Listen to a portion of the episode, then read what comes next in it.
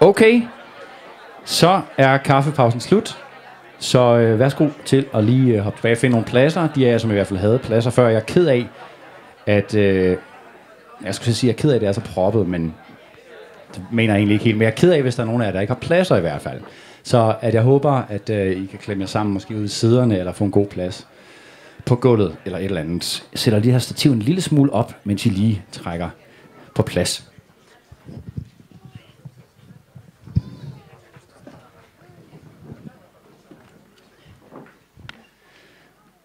Jeg hedder Simon, og øh, jeg er gift med Anne, som stod her før, og øh, det er os, som er præster, som leder den her kirke Aarhus Vineyard. Og ved I hvad, jeg har glædet mig utrolig meget til at komme øh, tilbage her i dag. Både fordi det er rigtig lang tid siden, vi har mødtes sidst. Vi havde en rigtig lang sommerferie, men også fordi, at øh, jeg synes, vi skal være sammen om noget, som er utrolig spændende i dag. Øh, vi skal være, nu kaster jeg bare lige nogle teaser ud, ikke? fordi vi skal jo i sammen, øh, i dag skal vi være sammen om sådan noget som for eksempel bortrykkelsen, om øh, vi skal være sammen om jordens undergang, om frelse, om himlen, om den nye skabning, og ikke mindst om øh, Guds kæmpe store øh, genoprettelsesplan.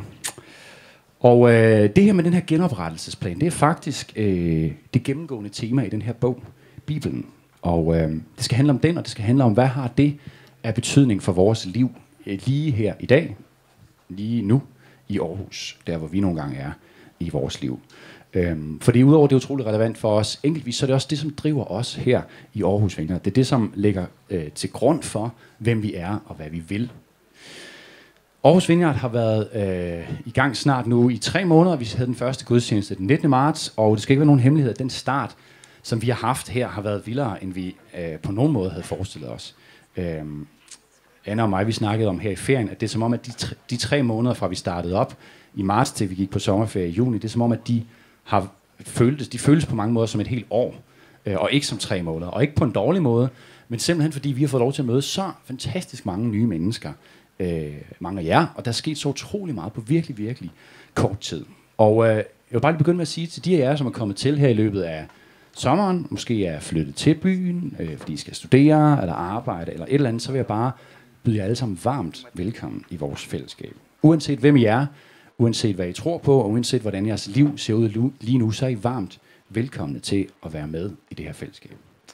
Øh, vi er selv stadig lidt nye øh, her i byen i Aarhus. Vi flyttede hertil for ja, i virkeligheden ikke meget mere end et halvt år siden, øh, lige omkring jul, øh, sidste jul, sammen med 10 andre for at plante den her kirke, Aarhus Vineyard. Og øh, jeg kom til at tænke på, øh, at øh, måske fordi jeg er som er nye, eller er her første gang eller anden gang, så kan det måske godt øh, det kan måske godt snyde lidt, når man lige kommer ind ad døren, og man kommer herhen, fordi på mange måder, så kan det måske godt se ud som om, men der, her er der meget godt styr på tingene. Det er der sådan, det ved jeg ikke, ikke om I tænker. Det kan være, I tænker noget helt andet. Hvis man nu tænkte det, det kan være, man tænker, det ligner faktisk en rigtig kirke. Og så vil jeg bare sige til jer, I skal ikke lade jer snyde. Det, det, der er overhovedet ikke styr øh, på særlig meget. Vi har øh, virkelig øh, stadig ikke særlig meget struktur på tingene. Vi har øh, en mildt sagt meget øh, svag økonomi og alle mulige ting. Øh, så der er rigtig lang vej endnu for os som kirke. Øh, men ved I hvad? Øh, nogle gange så er det ikke øh, altid det, det handler om, fordi vi har noget andet. Vi har nemlig noget, som jeg synes faktisk er langt vigtigere. Og ved I hvad det er? Det er selvfølgelig en drøm. Vi har en drøm. Vi har en kæmpe stor drøm.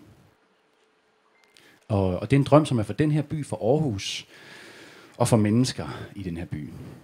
Og det er en drøm, som vi har fået lagt ned i vores hjerter af Gud, og vi tror på, at øh, det er en del af hans kæmpe store drøm for Aarhus. Og det er den drøm, som gjorde, at Anne og jeg, øh, sammen med de 10 andre, vi rykkede vores liv op med rådet fuldstændig i København, sagde farvel til vores familie og venner og jobs og lejligheder, og øh, flyttede herover. Det gjorde vi, fordi vi ville simpelthen se den drøm blive til virkelighed. Vi vil være med til at gøre den drøm til virkelighed. Og nu sidder vi så her i dag, eller det vil sige, I sidder ned, og jeg står op, og øhm, vi har så kirke her på Radar. Og øh, er det ikke bare totalt fedt? Når man har, når man er sådan som også gået og drømt om det i så lang tid, så kan det, så kan det være helt sådan surrealistisk, at nu sker det faktisk. Men der er noget, som er vigtigt at huske på. Øhm, og det er, at nok så meget som jeg elsker det her, elsker at være her på radar, elsker, når vi synger sammen, elsker lige om lidt, når vi skal have en øl øh, og en pizza ude i solen elsker fællesskabet, så er der faktisk noget, som er endnu vigtigere. Fordi det her, som vi gør her lige nu, det her gudstjeneste eller søndagskirke, eller hvad man vil kalde det, det er faktisk ikke essensen af Guds store drøm for Aarhus. Jeg vil gerne lige gentage. Det her, som vi gør lige nu, det er ikke essensen af Guds store drøm for Aarhus. Og selvom den her kirke voksede, så den blev 10 gange større, eller 100 gange større, så vil det stadig ikke være essensen af Guds drøm for Aarhus. Fordi Guds drøm for Aarhus, Guds plan for Aarhus, den er så meget større. Den er så meget større end gudstjenester, uanset om de er nok så store, eller gode, eller åndelige, eller dybe, eller hvad det nu er. Den er nok så meget større end netværksgrupper, eller lovsang, eller sociale projekter, som vi kan involvere os i ude i byen. Fordi Guds drøm, Guds plan for Aarhus, og for resten af verden for den sags skyld, den handler om at genoprette alting. Den handler om at genoprette alting. Gud siger i den sidste bog i Bibelen, se, jeg gør alting nyt. Se, jeg gør alting nyt. Og den her sætning, den er helt fantastisk, og det er den fordi, at hele Bibelens budskab, hele Guds store historie, hele Guds drøm og plan for alting, er rummet i den lille sætning. Gud, som siger, se, jeg gør alting nyt. Det her det er overskriften for vores tro. Det er overskriften for hele kristendommen. Det er overskriften for vores håb, og det er også derfor, det er grundlaget for vores drøm, for vores vision for Aarhus Vineyard. Og i dag og næste gang vi mødes om 14 dage, så skal vi dykke ned i, hvad den her sætning egentlig betyder. Både for os som kirke, og for os som enkelt individer. Men for at vi kan forstå dybden og storheden i den her sætning, så vil jeg gerne lige bruge lidt tid på at dele hele den store historie. Hele Guds store historie med jer. Og øh, for at gøre det, så skal vi selvfølgelig starte ved begyndelsen, som er første Mosebog, kapitel 1, vers 1. Det er den allerførste side i Bibelen efter indholdsfortegnelsen. Og der står, i begyndelsen skabte Gud himlen og jorden. Og så stopper vi der. Fordi øh, jeg tror, at mange af jer kender godt resten af historien. Gud han bruger seks dage på at skabe alting, og på den syvende dag, så hviler han. Og i den her historie er der tre meget vigtige pointer. Der er også en masse flere, men de tre, der er tre vigtige, som jeg lige vil hive ud i dag. Og den første pointe, det er, at Gud er ophavsmanden til alting. Han er den kraft, som er selve eksistensgrundlaget for livet. Han er den, som har sat det hele i gang. Han er skaberen, han er urkraften, han er the ground of being, eller hvad man nu vil kalde det. Hvordan han gjorde det, hvordan han skabte alting, det er, hvis I spørger mig, måske øh, lidt mindre vigtigt. Det essentielle er, at alting er til, fordi Gud han har villet det. En hver os, som er i det her rum i dag, er til, fordi Gud har villet os. Fordi han har ønsket, og jeg vil næsten sige, ønsket næsten et, et øh, for svagt ord, han har nærmest begæret vores eksistens. Det er derfor, vi er her. Det var den første pointe. Gud er ophavsmanden. Den anden lige så vigtige pointe i den her skabelseshistorie, det er noget, som bliver gentaget syv gange. I kan gå hjem og læse den, øh, hvis I har lyst til det. Det er en rigtig god øh, historie. Og det, der bliver gentaget syv gange, det er fordi, det er meget vigtigt. Og det er sætningen, Gud så, at det var godt. Gud han siger den her sætning, hver gang han har skabt noget nyt. Og så bagefter så står der, og Gud så, at det var godt.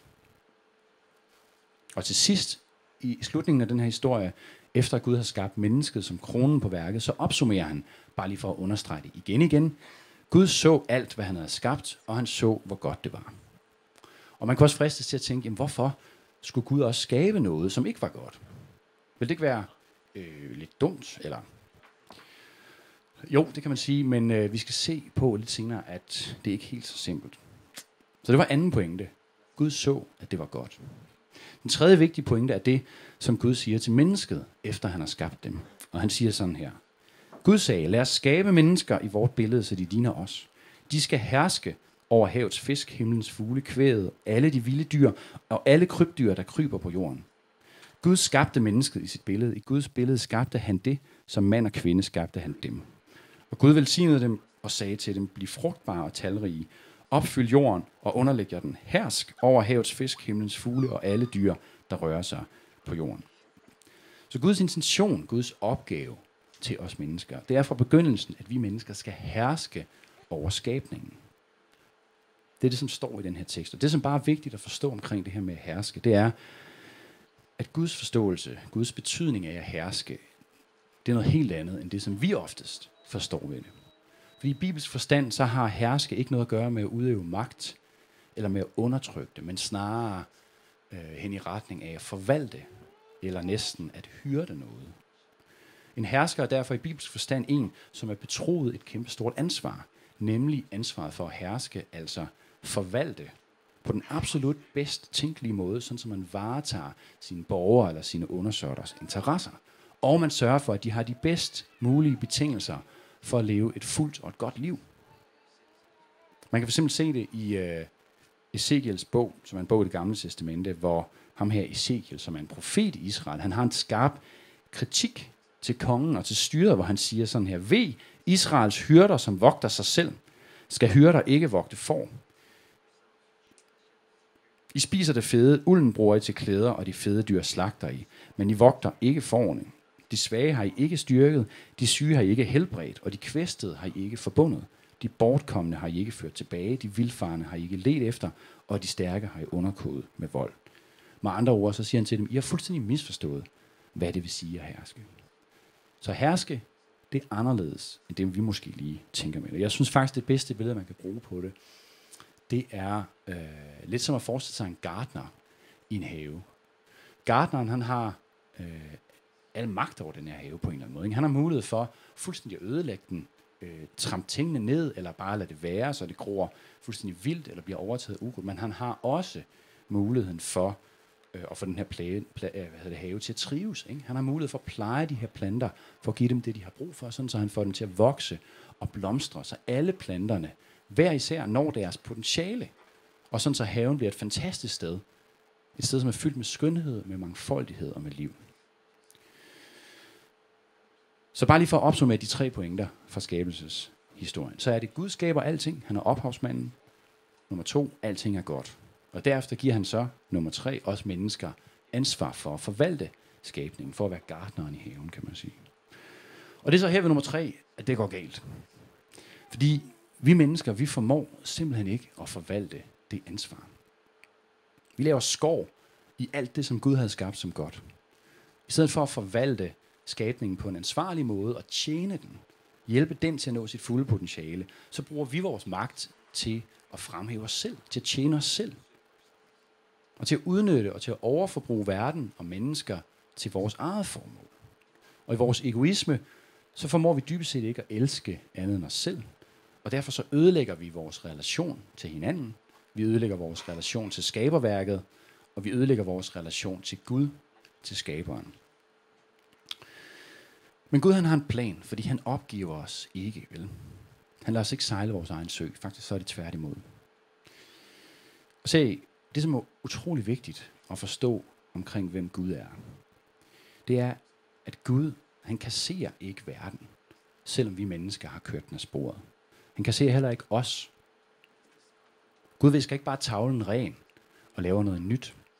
Nogle af jer kan måske huske den lidt mærkværdige historie om Noah, som er øh, helt tidligt i Bibelen, som er en højst altså mærkelig historie. Ikke? Øh, I den her historie så er menneskers ondskab blevet så stor, at Gud næsten, næsten opgiver håbet for menneskeheden. Fordi det er kun Noah og hans familie, og så alle de her dyr, de har taget med i den her ark, som overlever. Men pointen i den her historie, den kommer til sidst, hvor Gud sætter regnbuen på himlen, og kommer med det løfte, at han aldrig igen vil udrydde alt levende på grund af menneskenes ondskab. Og det siger noget om Gud, fordi ser I, Gud, han lider ikke af sådan en forbrug og smid væk mentalitet. Gud er ikke medlem af sabbergenerationen. Gud har skabt en verden, som han elsker. En verden, som er god. Vi læste syv gange, eller det gjorde vi ikke, men det kunne man i skabelseshistorien. Den er god. Gud han har lagt al sin egen godhed, sin kærlighed, sin kreativitet ned i den her verden og ned i os. Og han elsker den verden. På trods af, at den på overfladen ser ud til at være mislykket. Men Gud han kunne ikke drømme om at ødelægge den verden, som han selv har skabt, og som er god, og som han elsker. Så Gud er ikke i nedrivningsbranchen. Han er i genoprettelsesbranchen. Fik I den? Gud er ikke i nedrevningsbranchen, han er i genoprettelsesbranchen.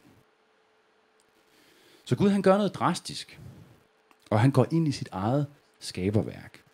Skaberen bliver en del af sin egen skabning for at genoprette alt det, som er gået i stykker indefra. For at kalde mennesker tilbage i relation og i harmoni med sig selv, med hinanden og med resten af skabningen. For at bringe helbredelse, hvor der er brudhed og sygdom. For at bringe forsoning, hvor der er had og fjendtlighed. Og en ting er, at Jesus, mens han er menneske, øh, og vi igennem hans liv her på jorden, at han viser os en helt ny og radikal måde at leve på, som vi skal se lidt nærmere på næste gudstjeneste. Men i hans død og opstandelse, der sker virkelig noget. Fordi i Jesu opstandelse, der kickstarter han genoprettelsen af hele skabningen. Igennem Jesu død og opstandelse, så begynder Guds store genoprettelsesprojekt for alvor. Og Bibelen har et navn for det, og kalder det for den nye skabning. Og det her begreb, det er kun nævnt to steder. Nemlig i Paulus breve i Galaterbrevet 6, og i andet Korintherbrev, kapitel 15, eller kapitel 5 er det, øh, og det skal vi lige høre, det lyder sådan her. Altså, er nogen i Kristus, er han en ny skabning. Det gamle er forbi, se noget nyt er blevet til. En ny skabning. Og Johannes, som var en af Jesu disciple, han så virkelig det her. Han forstod virkelig det her. Prøv en gang at høre, hvordan han skriver i indledningen af hans evangelium, i Johannes evangeliet. Der skriver han, i begyndelsen var ordet, og ordet er Jesus i den her tekst. Og ordet var Gud, var hos Gud, og ordet var Gud. Han var i begyndelsen hos Gud. Alt blev til ved ham, og uden ham blev intet til det, som er. Og så lidt senere står der, og ordet blev kød og tog bolig blandt os, og vi så hans herlighed, en herlighed, som den enborgne har den fra faderen, fuld af noget og sandhed. Og det, der er det pudsige ved den her passage, som jeg gerne lige vil hive frem i dag, det er, at Johannes helt bevidst begynder den på præcis samme måde, som skabelsesberetningen begynder på. Johannes han skrev på græsk, det gjorde man på den tid, og i første Mosebog, den er skrevet på hebraisk, men der er ikke nogen tvivl om, at det er præcis den samme formulering, som han bruger. I begyndelsen skabte Gud himmel og jorden, eller i begyndelsen var ordet. Faktisk kunne det lidt se ud, som om, at Johannes her er i færd med at skrive en ny skabelsesberetning. Og ved I hvad? Jeg tror, at det er faktisk præcis, hvad han er. Fordi Johannes han beskriver her for os, hvordan alting i første omgang blev skabt ved Jesus, ved ordet. Den første skabning. Alting blev til ved ham. Og samtidig så beskriver han også, hvordan den nye skabning også bliver til ved ham. I slutningen af Johannes evangeliet, af den her bog, da han beskriver Jesu opstandelse, den dag, hvor Jesus opstår fra de døde, der skriver han sådan her. Den første dag i ugen, tidligt om morgenen, mens det endnu var mørkt, kom Maria Magdalene ud til graven, og hun så, at stenen var flyttet fra graven. Og hvorfor tror jeg, det er så vigtigt for ham at få med, at det her det er den første dag i ugen? Altså, at det er den første dag i ugen, Jesus opstår. Og jo, det tror jeg, det er fordi, at det er der, Guds nye skabelse begynder. Præcis ligesom i den gamle skabelsesberetning, hvor Gud begynder skabelsen den første dag. Så Jesu opstandelse, det kickstarter Guds store genoprettelsesprojekt, den nye skabning. Paulus, som er en, en af de første teologer, som har skrevet en god del af Bibelen, han beskriver det sådan her, men nu er Kristus opstået fra de døde som førstegrøden af dem, der er sovet hen. Det vil sige, følge ham, så markerer Jesu opstandelse begyndelsen på en ny æra. Den æra, hvor Gud begynder sit store genoprettelsesprojekt af den verden, som han har skabt og som han elsker. Men en ting, som er vigtigt at forstå ved det her begreb, den nye skabning, øh, det er, hvordan det konkret skal forstås. Fordi nogle gange, når vi tænker på, at noget er nyt, øh, det kunne fx være en ny bil, eller en ny øh, kone, øh, hvis man nu vil tænke på det, det vil jeg ikke. Men hvad hedder det? Øh, så når man, når man, så, når man så... Nu, jeg tror, det bliver filmet i dag, så jeg skal lige... men, men min pointe er, at øh, når vi tænker på noget, som er nyt, så er det typisk noget, som er en erstatning fra noget andet. Noget, som enten er gammelt, eller som bliver smidt ud, eller ligesom er gået i stykker, og så får vi noget helt nyt. Men sådan er det ikke i Guds verden. Netop fordi, at Gud er ikke i nedrevningsbranchen, vel? Men i genopretningsbranchen. Se for eksempel på Jesus, efter han er opstået fra graven. Han er tydeligvis helt forandret, ikke? I det, han kan gå igennem vægge, og hans krop er anderledes på den måde, at han er immun ligesom, over for sygdom, over for smerte, ja selv for døden, som han jo har overvundet. Ikke? Men samtidig, så er han jo den samme. Han har den samme krop. Man kan se, at han har stadig arne i hans hænder, og arret i hans side, for han blev korsfæstet. Så det er den samme krop, men på en ny og bedre måde, kunne man sige. Og sådan er det i Guds nyskabning. Det er en genoprettelse af det, som allerede eksisterer, men som er gået i stykker. Det er en proces, hvor I Gud bringer alting tilbage til hans oprindelige ønske. Og nu er vi så ved at være fremme ved overskriften for den her tale igennem, nemlig Gud, som siger, se, jeg gør alting nyt. Fordi nu kan vi begynde at forstå, hvad det betyder. Jeg håber, I er med mig. Jeg ved godt, det her er en lille smule teknisk, men jeg synes simpelthen, det er så sindssygt vigtigt. Fordi det her med, at Gud siger, se, jeg gør alting nyt. Det betyder nemlig ikke, at Gud en dag vil ødelægge den her verden og rive os ud af den op til et eller andet sted op i skyerne. Hvorfor skulle han gøre det, når han har skabt den som god? Når han netop er i færd med at genoprette den. I det meget kendte sted i Johannes evangeliet 3:16, der står, for således elskede Gud verden, at han gav sin eneste søn. Og det ord, som er brugt om verden, det er kosmos i den her tekst, det græske ord kosmos. Og det betyder, øh, det betyder universet, det betyder alting. Hele skabningen, alt det skabte. Gud elsker hele sin skabning. Og han har skabt den god. N.T. Wright, som er en af de mest respekterede nulevende teologer, han siger det sådan her. The resurrection is the reaffirm, reaffirmation of the goodness of creation. Og det betyder altså, opstandelsen er en slags øh, genbekræftelse af, at skabningen virkelig er god. Og derfor så er det forkert, når vi kristne opfører som om, at den her verden grundlæggende er dårlig. At den grundlæggende er forkert. Tag nu for eksempel et sjovt begreb som bortrykkelsen.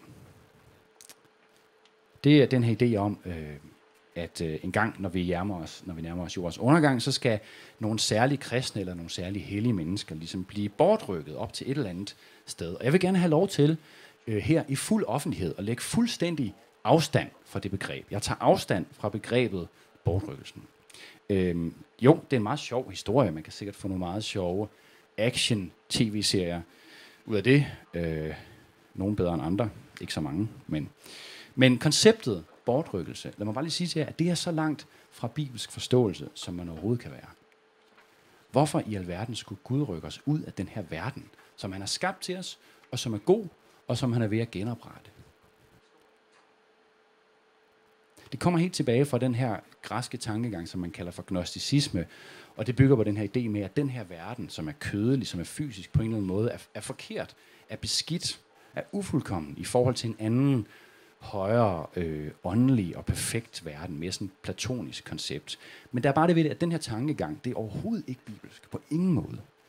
Og det samme gælder for konceptet om jordens undergang. Ved I hvad? Der er ikke et sted, hvor Bibelen snakker om, at jorden skal gå under. I hvert fald ikke på den måde, vi tænker om det. Lad os prøve at kigge lidt på to andre klassiske begreber, som himlen og frelse. Nu bliver det sjovt, ikke? Fordi jeg tror bare, at mange har den her idé om frelse, at det handler om at blive reddet fra verden. Altså ligesom at blive hapset ud af den her verden, med al dens fordærver, uha, øh, og så op i himlen, eller i hvert fald til et eller andet sted, et sted, hvor alting er godt, ikke? Men i Bibelen, så er det bare, at den her verden, det er Guds verden. Og det er en god verden. Så frem for at være frelst fra den her verden, så er vi i virkeligheden frelst til den her verden. Faktisk så er det sådan, hvis, man, hvis I gerne vil dykke mere ned i det, at Bibelen den siger faktisk utrolig lidt om himlen. I hvert fald på den måde, vi typisk bruger det her navn. Prøv en gang at gå hjem og lave et studie på det. Øh, samtlige gange, hvor Jesus omtaler det, så bruger han det i sammenhæng, sammenhæng uh, Kingdom of Heaven på engelsk, som er oversat med himmeriget på dansk. Men der er bare det ved, når han bruger det begreb, så hentyder han ikke til et fysisk sted, til det vi vil kalde himlen. Øhm, han hentyder til der, hvor Guds rige er, forstået som det sted og den tid, hvor Gud regerer fuldstændig og suverænt. Jesu hovedbudskab, det han igen og igen fortalte til folk, han gik rundt og prædikede over hele Israel, det var, Guds rige er kommet nær. Og en dag ved fuldendelsen af den nye skabning, så skal Guds rige bryde fuldstændigt igennem. Og der skal kun være kærlighed og fred og glæde og kreativitet og alle de gode ting, som er fra Gud. Et af de meget få steder i Bibelen, som taler om det her, øh, om det her med, hvad der skal ske engang efter døden, det er det sted, hvor jeg har taget titlen på den her tale fra. Øh, og det lyder sådan her, det er fra den sidste bog i Bibelen. Så hørte jeg en høj stemme fra tronen. Se, Guds bolig er nu hos menneskene. Han vil bo sammen med dem, og de skal være hans folk. Han vil tørre hver en tårer af deres kind, og der skal ikke længere være død eller sorg, skrig eller smerte. Alt det gamle er forbi. Han, der sad på tronen, sagde, se, jeg gør alting nyt. Altså, det er helt vildt smukt, det her sted. Øhm, men læg mærke til, at der står ikke, at nu skal menneskens bolig være hos Gud. Står nej, nu skal Guds bolig være hos menneskene. Og N.C. Wright, som er ham her den kloge teolog, ham skal vi lige høre lidt mere. Nu skal I høre her. Han siger, For the early Christians, the resurrection of Jesus launched God's new creation upon the world, beginning to fulfill the prayer Jesus taught his followers, that God's kingdom would come on earth as it is in heaven. Det er det, vi beder i fader. From this point of view, as I have often said, heaven is undoubtedly important, but it's not the end of the world. Ja, han er sjov, ikke? Det er da lidt sjovt. Øhm, og nu gik der lige totalt råd i min papir. Nå. Ja, øh, og han siger også, prøv at høre det her.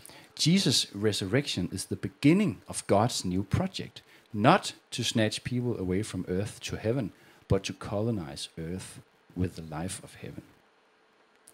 Og jeg ved godt, det her det er lidt nørdet. Jeg håber, I er med mig. Jeg ved godt, det er lidt varmt, og vi er mange, og man sidder dårligt og sådan noget. Men jeg bruger så lang tid på det, fordi jeg synes, det er sindssygt vigtigt. Fordi, forstår I, vores idé om himlen, eller om efterlivet, eller hvad vi nu vil kalde det, det betyder ufattelig meget. Det betyder sindssygt meget for, hvordan vi lever vores liv lige nu. Her i dag, på den her side af døden. Jeg er selv vokset op i en sammenhæng, hvor der var helt klart mere fokus på livet efter døden, end på livet før. Og jeg ved præcis, hvad det gjorde ved mig selv. Jeg ved, hvad det gjorde ved min livs, eller skulle man kalde det dødsanskuelse. Øhm, og mange af de ting må jeg faktisk stadig kæmpe med i dag. Fordi hvis vi dybest set tror, at den her verden bare skal forgå, hvad betyder det så egentlig, hvad jeg gør i dag eller i morgen? Spiller det så overhovedet nogen rolle, hvad vi gør mod hinanden, hvordan vi behandler naturen?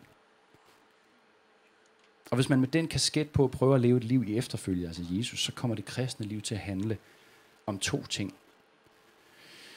Desværre noget af det, som vi er lidt kendt for ude i byen, nemlig et, at man skal sådan holde ud til enden, at man skal ligesom holde sig ren nok, ubesmittet nok af den her verden, sådan så man kan komme ind i himlen, når man dør.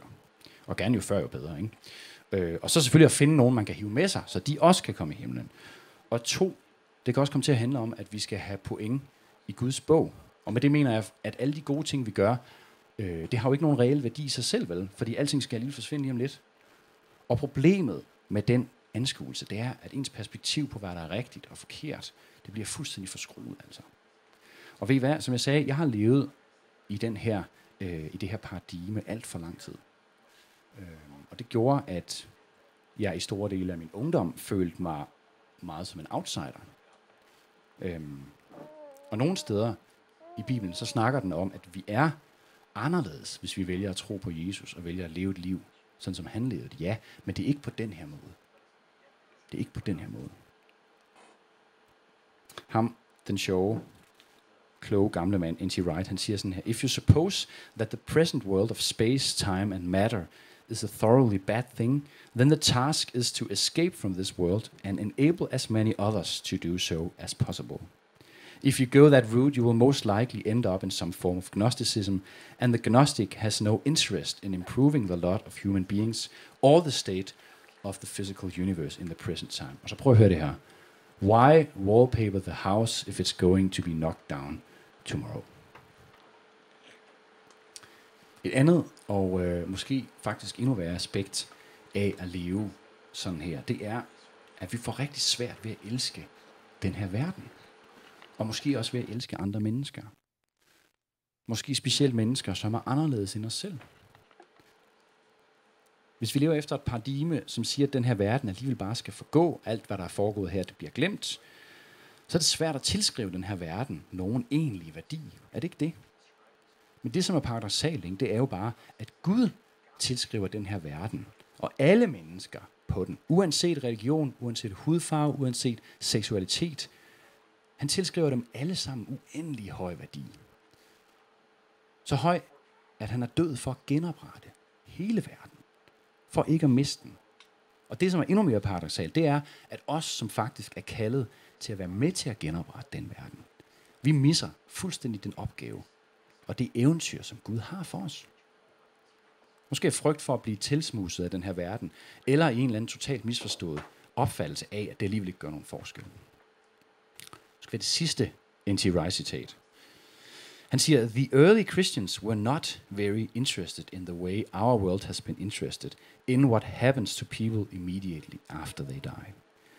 They, altså de første kristne, were extremely interested in a topic many Western Christians in the last few years have forgotten about altogether, namely the final new creation, new heavens and new earth joined together. Se, den opgave, som Gud gav mennesket, som han gav os ved verdens skabelse, at herske, ellers i virkeligheden det her med at forvalte hele skabningen, den opgave står faktisk stadig ved magt. Eller man kunne måske mere præcis sige, den står igen ved magt. Fordi på grund af Jesu liv, død og opstandelse, så er Guds rige kommet nær. Og igennem det er Gud ved at genoprette alting. Vores kald som troende, som efterfølger af Jesus, er derfor ikke bare selv at blive genoprettet som skabninger, men faktisk at være agenter, man kan sige det på den måde, for genoprettelsen af alting. Vi har, jeg har, I har en stående invitation til at spille en aktiv rolle i Guds nye skabning.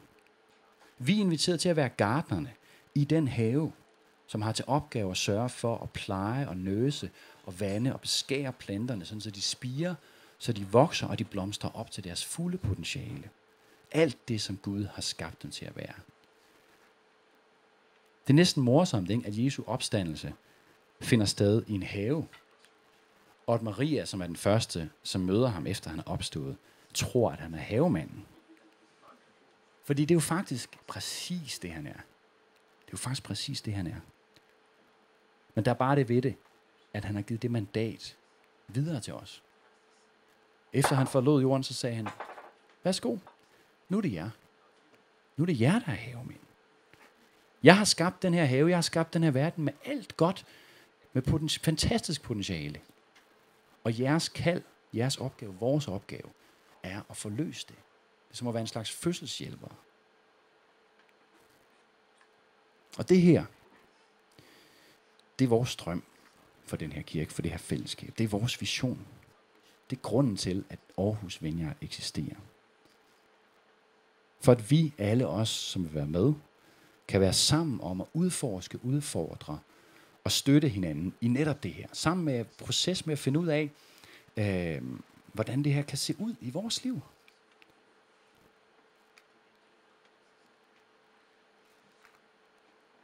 Nå, min tale er slut, kan jeg se. Det var da heldigt for jer. Lige se en gang. Jeg synes, der var en side mere, men... Øh... Ah, den er her. Okay, den... Åh, oh, beklager. Sorry, det var en joke. Haha, det var sjovt, var. øhm, ej, jeg har faktisk ikke så meget mere, vil jeg bare sige. Det er ikke sådan, ikke sådan jeg kun har nået halvvejs igennem. I hvert fald næsten, ikke, ikke helt i hvert fald. Eller, øhm, altså, se, det vi tror, fordi vi tror på det her, det er, at Gud, eller slutter, at verden har brug for, at vi lever det liv. Verden har ikke bare brug for flere eller større kirker, det har den også, men endnu mere end det, så har den brug for, at der er efterfølgere af Jesus, som bringer hans liv, hans håb, hans kærlighed, hans fred, hans genoprettelse ud til alle områder og aspekter af livet. Ikke bare det åndelige, vel? Den her by har så meget brug for mennesker, som lever det her ud. Aarhus har brug for pædagoger og skolelærere, som bringer Guds rige til børn og til unge. Aarhus har brug for håndværkere, som bygger og konstruerer vores by på en måde med et mindset, som bringer mennesker sammen og fordrer fællesskab. Aarhus har brug for brobyggere, som bygger bro imellem kultur, folkeslag og individer. Aarhus har brug for entreprenører, som tænker i kreative måder at højne kvaliteten af menneskers liv. I Aarhus og Aarhus og hele Danmark, for den sags skyld, har brug for politikere, please, nogle af jer, som taler de svages og de udsatte sag, ikke? som tænker politik med det her mindset. Et mindset om, at Gud er ved at genoprette alting. Og næste gang vi mødes om 14 dage, så vil jeg komme mere ind på, hvad det indebærer. For jeg ved godt, det har ikke været super konkret endnu. Det skal handle om, øh, om 14 dage, hvad det indebærer at leve et liv som Jesus, med et mindset om, at vi er medarbejdere på Guds kæmpestore genoprettelsesplan. Fordi sådan et liv, det er rimelig vildt. Det kan jeg godt love jer, for lyder det ikke rimelig vildt? Det handler om blandt andet at øve sig i at tage risici. Det handler om at have en forventning til, at Gud vil gøre det umulige muligt. Lige der, hvor jeg er, i min hverdag, i min familie, på mit job, hvor der er kaos, eller hvad det nu er. Gud, han gør nogle gange det umulige muligt. Så det var en teaser. I er nok nødt til at komme tilbage om to uger. Og øh, ja, så vil jeg slutte den her tale af, fordi Gud siger, se, jeg gør alting nyt. Se, jeg gør alting nyt. Jeg synes, det er en fantastisk løfte fra Gud til os. Fra Gud til enhver af os. Gud er ikke i nedrivningsbranchen. Han er i genopretningsbranchen. Og det er godt nyt til alle os, som har områder af vores liv, som har brug for at blive genoprettet. Og lige om lidt, når vi beder sammen, så skal vi bede Guds kraft om at komme nær os lige her i dag. Og bede om, at de områder af vores liv, af dit liv, som du har lyst til, skal blive genoprettet. At det må ske. Og samtidig med, at det er et fantastisk løfte, så skaber det også et spørgsmål til enhver af os i dag. Og det er, tror jeg virkelig på det her? Tror jeg virkelig på, at Gud er ved at genoprette alting? Og lever jeg mit liv efter det? Eller er min tro måske i virkeligheden et mere egoistisk projekt? Et projekt, som giver mig noget, men som i virkeligheden måske får mig til at trække mig mere og mere væk fra verden. Hvis du oplever, øh, fordi jeg som har det, jeg har det i høj grad selv på den måde, og jeg som har det også på den måde, vil jeg gerne bede for, at, øh, at Gud simpelthen må ændre det i os. Så kan vi ikke stille os op nu?